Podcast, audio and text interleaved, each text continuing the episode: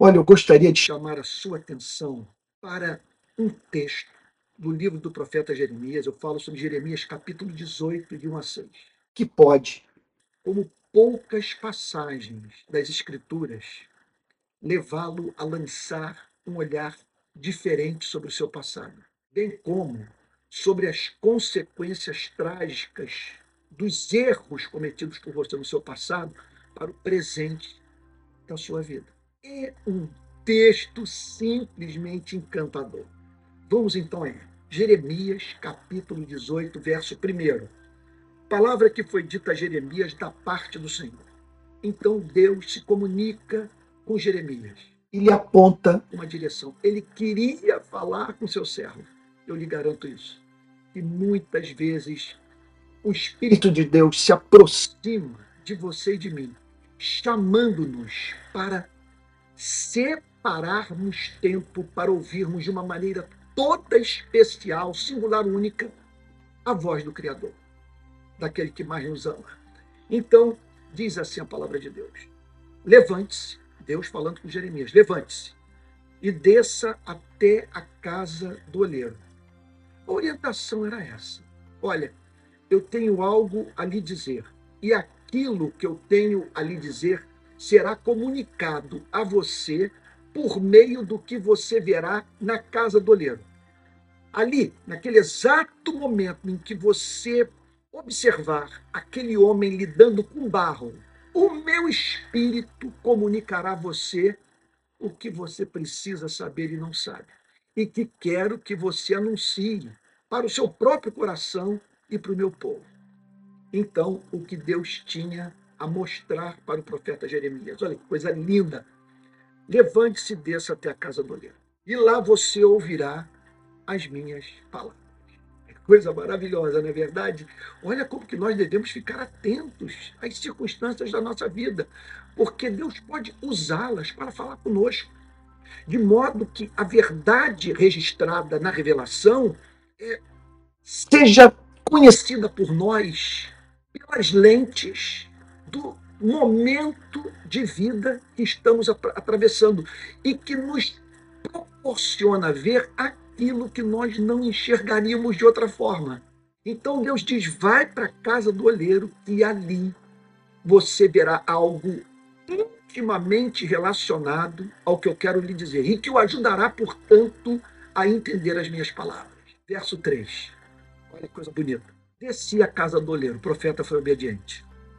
Olha, sempre que você ouvir a voz de Deus, Deus batendo a porta, atenda, atenda, atenda imediatamente.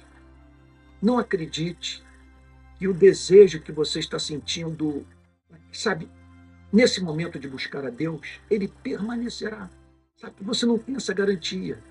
Quando ele nos chama para falar com ele, não estou com isso querendo dizer que você deva se ajoelhar ficar ali uma hora parado, sabe? orando. Pode ser que sim, pode ser que não. Pode ser uma conversa rápida, um momento de meditação, mas ele está batendo a porta. Você sentiu saudade dele. Você percebeu que ele tem algo a lhe dizer. Pare tudo e ouça. Ele quer dizer você pode ser algum episódio, algum fato, algo que você presenciou que ele quer usar na sua vida. Mas usando, veja só, para tal o seu cérebro, numa atitude meditativa. Então, Desci à casa do oleiro e eis que ele estava trabalhando sobre a roda. Então, aquela cena, os pés embaixo fazendo a roda girar e as mãos dando formato ao barro. Olha que coisa bonita. O vaso que o oleiro fazia de barro se estragou nas suas mãos, ele tornou a fazer dele outro vaso, segundo bem lhe pareceu. Então, veja só, ele observou três fatos. Primeiro, um homem trabalhando numa massa em uma massa. É impossível evitar o cacófato, às vezes, na língua portuguesa, não é verdade? Uma massa. Eu sei que não está bonito, mas é o que eu estou conseguindo falar agora. Quer dizer, ele viu o oleiro trabalhando na massa, pronto, ali, massa informe, dando formato a ela. Então, primeiro, massa informe ganhando forma nas mãos do oleiro. Primeira coisa que o Espírito Santo chamou a atenção de Jeremias naquele dia.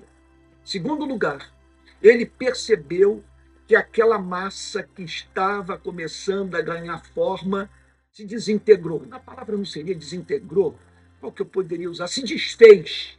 Quer dizer, é, quer dizer, algo ocorreu que impediu do oleiro prosseguir a partir do ponto que ele se encontrava naquele, naquela obra de dar forma àquela massa informe.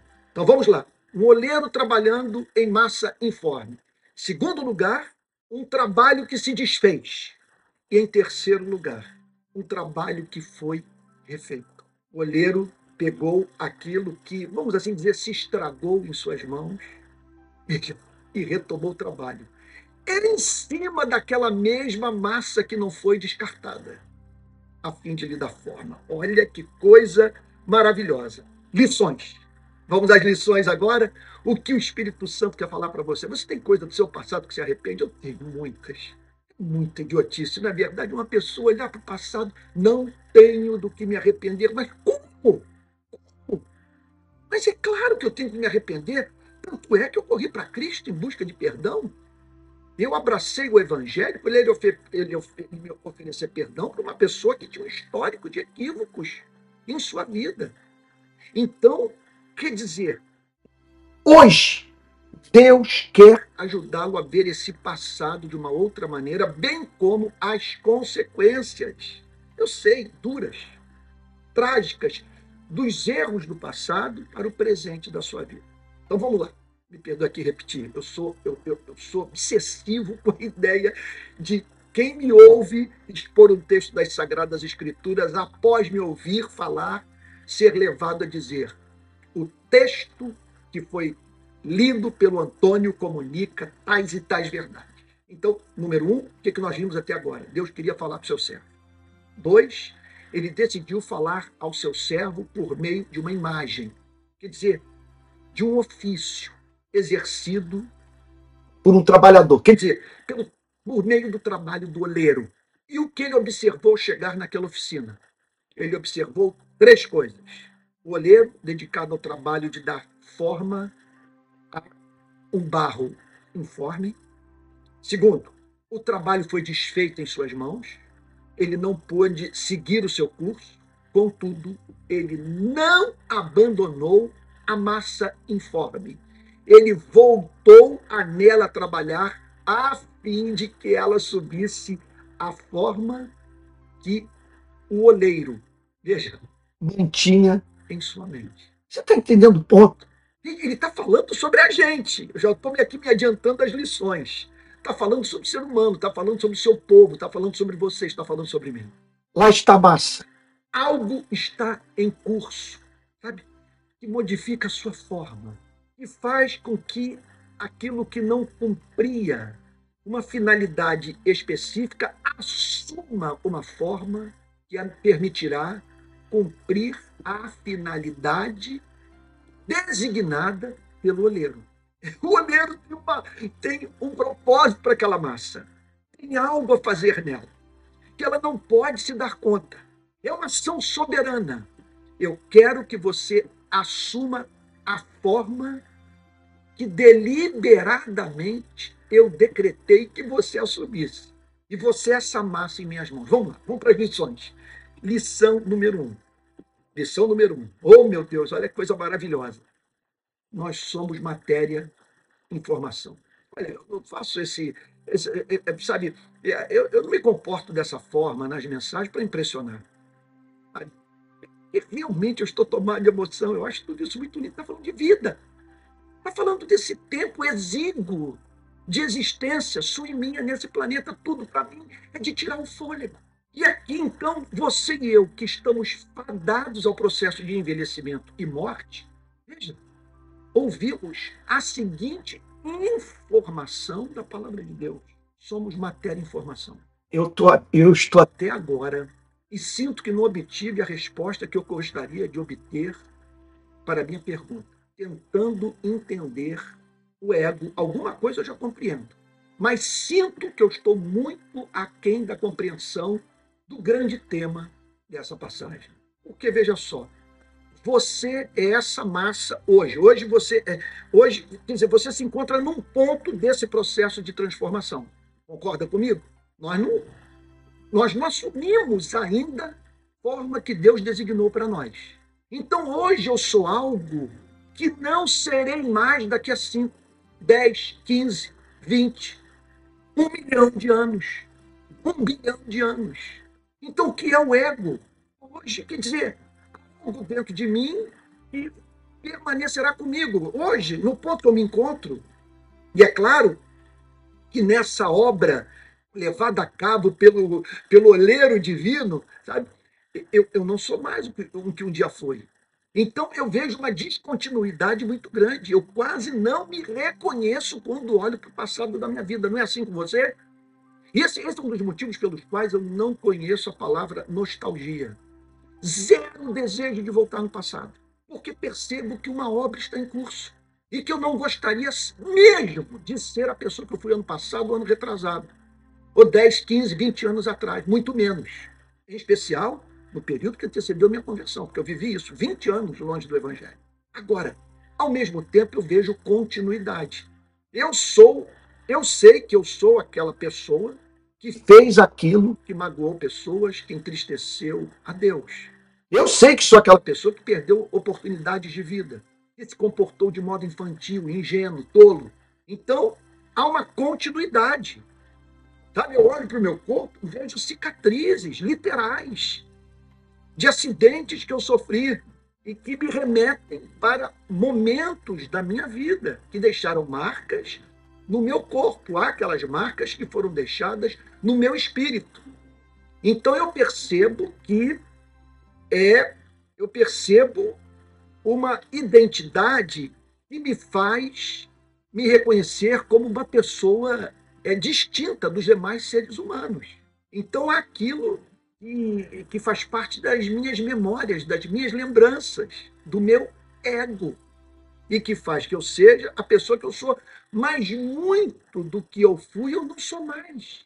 E é isso que Jeremias está dizendo: é uma massa que vai ganhando forma. Por isso, essa obra da graça em nossa vida é uma obra progressiva. É natural que erros sejam encontrados em nossas vidas. Seria crueldade demais esperarmos hoje, sabe, ter o comportamento de um ser humano completo. Aquele que alcançou a medida, conforme diz a Bíblia, de homem, de ser humano, usando uma linguagem mais moderna, de ser humano perfeito. Não é que eu vou fazer um pacto com a mediocridade e vou justificar o pecado. Mas eu preciso lançar um olhar misericordioso sobre minha trajetória de vida. Sabe, outro dia uma pessoa lá da minha igreja, muito gentilmente, falou, Antônio, você se lembra quando eu falava sobre pobre, sobre justiça social, sobre, sobre eh, direitos humanos e tal? Você não prestava atenção a mim como passou a prestar. E, e, e ela estava certa. Houve um momento da minha vida que eu via o reino de Cristo, o meu trabalho, apenas em termos de apologética, de evangelismo, de plantação de igreja. Aí, a partir de um ponto, eu fui parar na favela. Eu fui me envolver com os momentos com os movimentos sociais, fui para as ruas participar de manifestações em favor da justiça. E aí, então, o olheiro deu uma outra forma. Quer dizer, aquela obra assumiu uma nova direção. De modo que eu, mesmo dentro do cristianismo, eu não me reconheço mais. E, na, e, no meu caso, eu posso falar em termos cronológicos. A pessoa que eu fui em, até 2006 morreu em 2007. Quando eu botei com os amigos do Rio de Paz aquelas cruzes em Copacabana, ali nascia um outro homem dentro do cristianismo, já tinha nascido de novo. Não estou falando que ali se operou a minha conversão. O que eu estou dizendo é que eu passei a ter preocupações que até então não tinha. Não tinha, eu era crente. Em 2006 eu era crente quando eu não me preocupava com crianças sendo vítimas de balas perdidas nas favelas. A partir de 2007 eu passei a me preocupar. Então, o que, que houve? Houve um aperfeiçoamento dessa obra da graça na, na, na, minha vida. É o que está em curso na sua vida se você é crente. E é isso que Jeremias está falando. Que nós, quando ele entrou ali na casa do oleiro e viu aquela obra, ele disse o seguinte: ali está algo informe que está em processo nas mãos do oleiro de, de assumir um formato específico de acordo com aquilo que está na cabeça do oleiro. Agora, segundo lugar, há uma finalidade para a sua e para a minha vida. Esse é o ponto. Ele está dando uma forma a você e a mim, e para tal, usando as circunstâncias das nossas vidas, inclusive os nossos erros, preste atenção nisso, inclusive os nossos equívocos, de modo que ocupemos no seu reino o lugar que ele quer que nós ocupemos. Sejamos o que ele quer que a gente seja. Olha lá, expressemos a sua beleza do jeito que ele deseja que a expressemos. Pois somos feitura dele, criados em Cristo Jesus para as boas obras, as quais Deus de antemão preparou para que andássemos nelas. Efésios 2,10. Que coisa linda. Então, há uma finalidade para a sua e para a minha vida. E essa finalidade, veja, é, é, ela é definida pelo Criador, mas de acordo com a singularidade da nossa vida, de modo que continuemos, veja só, a, a ser o que somos. Oh, meu Deus, como explicar o ponto? De modo que mantenhamos a nossa identidade, mas num processo ininterrupto e eterno de enriquecimento. Eu vou me reconhecer como tal. Eu vou poder me lembrar por toda a eternidade que eu fui aquela pessoa que a graça alcançou na, na, na região metropolitana do Rio de Janeiro. Creio que o mesmo você pode falar sobre sua vida. Só que, da mesma forma que quando eu olho para o meu passado, eu não me reconheço de certa forma, parece que eu estou olhando para uma outra pessoa, mas eu sei que eu sou aquele que, que um dia fui. Lá na frente, eu viverei a mesmíssima experiência com relação a hoje. Então, o que, que é o ego? Olha só, ele está falando da plasticidade do ego, mas louvado seja o seu nome. Veja só, não é uma coisa que assume formas diferentes, formas diferentes ao acaso, ao propósito. E é isso que Deus queria falar com Jeremias na casa do olheiro. Então, outro ponto, outra lição que nós extraímos dessa passagem. A obra de Deus em nossas vidas pode passar por, retrocessos. Olha o que, que o texto diz. Como o vaso que o olheiro fazia de barro se estragou nas suas mãos, ele tornou a fazer dele outro vaso, segundo bem lhe pareceu. Olha a cena. Você imagina a cena, o barro estragado nas mãos do olheiro e, e Deus dizendo: olhe para esse barro sem forma, que se estragou, algum pedaço manteve a forma que estava assumindo, outros não, sabe? E essa coisa toda nas mãos do olheiro. É maravilhoso o que Deus tinha para dizer para Jeremias, que era impossível que Deus permanecesse com suas mãos sujas de barro, sem forma que Deus, que Deus haveria de olhar para aquilo e dizer: não vou permitir que tal aconteça. Ele está falando isso para você, está falando isso para mim. E aí o texto prossegue dizendo assim: Então a palavra do Senhor veio a mim dizendo: Olha só a palavra, casa de Israel. Aqui Deus está se dirigindo à nação.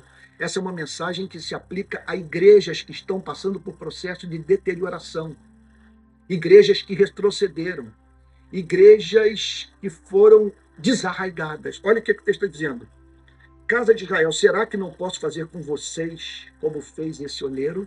Se o olheiro foi capaz de refazer o que se estragou em suas mãos, o que temos a dizer sobre um ser infinito em amor e em poder, determinado a refazer aquilo que ama e que designou para revelar a sua beleza ao universo? Então, Eis que, como barro nas, na mão do olheiro, assim são vocês na minha mão, ó casa de Israel. Assim são vocês na minha mão. Então vamos às lições. A primeira delas é que somos matéria e informação. Segundo lugar, há uma finalidade para e para a minha vida. Isso está em curso. É um mistério. Ele vai usando as tribulações, as circunstâncias da vida para que, para que o nosso ego assuma essa forma. Olha só. Terceiro lugar, a obra de Deus em nossas vidas pode passar por, retrocesso. Sim. Por vários motivos. Nós podemos chegar à conclusão que Deus não foi um artífice tão hábil como imaginávamos. Temos a impressão que a nossa vida retrocedeu, que a obra que ele começou em nós foi destruída. E simplesmente nós não conseguiremos ter os sentimentos que um dia sonhamos experimentar no nosso coração. Não vamos conseguir nos comportar perante a vida da forma como desejávamos nos comportar. E não vamos nos submeter à vontade de Deus na extensão em que anelávamos um dia, sabe, ver a vontade de Deus se cumprir em nossa vida e o seu caráter se tornar é, presente no nosso caráter. Você olhar e dizer o seguinte: eu não nasci para isso.